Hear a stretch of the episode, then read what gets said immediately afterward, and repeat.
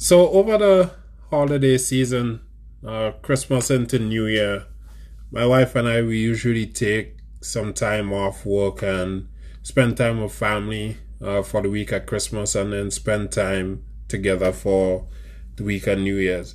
And every time we do that, we we sit down, think about what the what the year had, and um, how we want to see the next year for us. And um, part of that made me realize that I don't really want to work.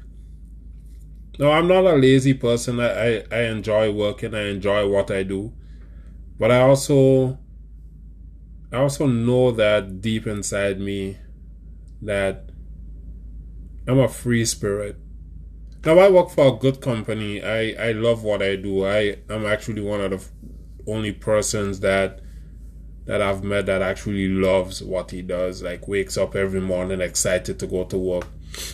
But the problem with me is I don't like toxic people, and there's a lot of toxic people out there. And I think that just made me very reclusive, want to be by myself, want to hang out with people that that are like-minded and sadly sadly my wife is the one that gets the the brunt of that because she she's like-minded like myself and um during our time i realized that being in the mountains in colorado the peace of waking up every morning and seeing the sunrise and watching our two dogs run around with no chains um, to stop them, no chain fences.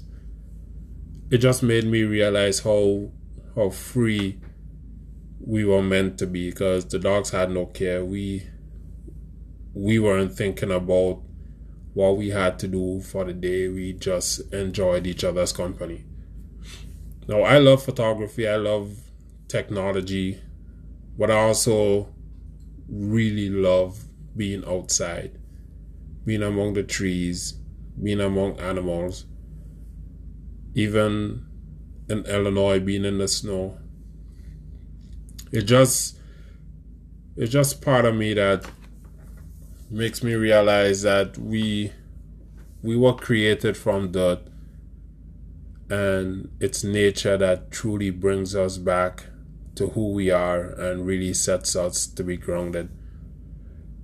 Now, I was reading, uh, my wife was reading a book called Atomic Habits by James Clear, and in the book, he just talks about how to build good habits and how to break old ones. Very simply, it's just how you readjust your thinking, readjust your mind by not setting goals but setting systems that helps you achieve the goal. And it's it's it's so simple. No, we we want to be financially independent. My wife follows um, the FI movement. If you've never heard of FI, look up Choose a FI and check out their podcast. But she follows that movement, and in that movement is a bunch of people that that cracked the code and found out that I don't have to work till 65. I don't have to work till 60. I could stop working at 45 and spend the rest of my life because spend the rest of my life doing what I want. And that's what we're planning on doing. So you should check out the book Atomic Habits and just take in what James Clear said about creating a system that that would help you achieve goals. And I will see you next time. Peace.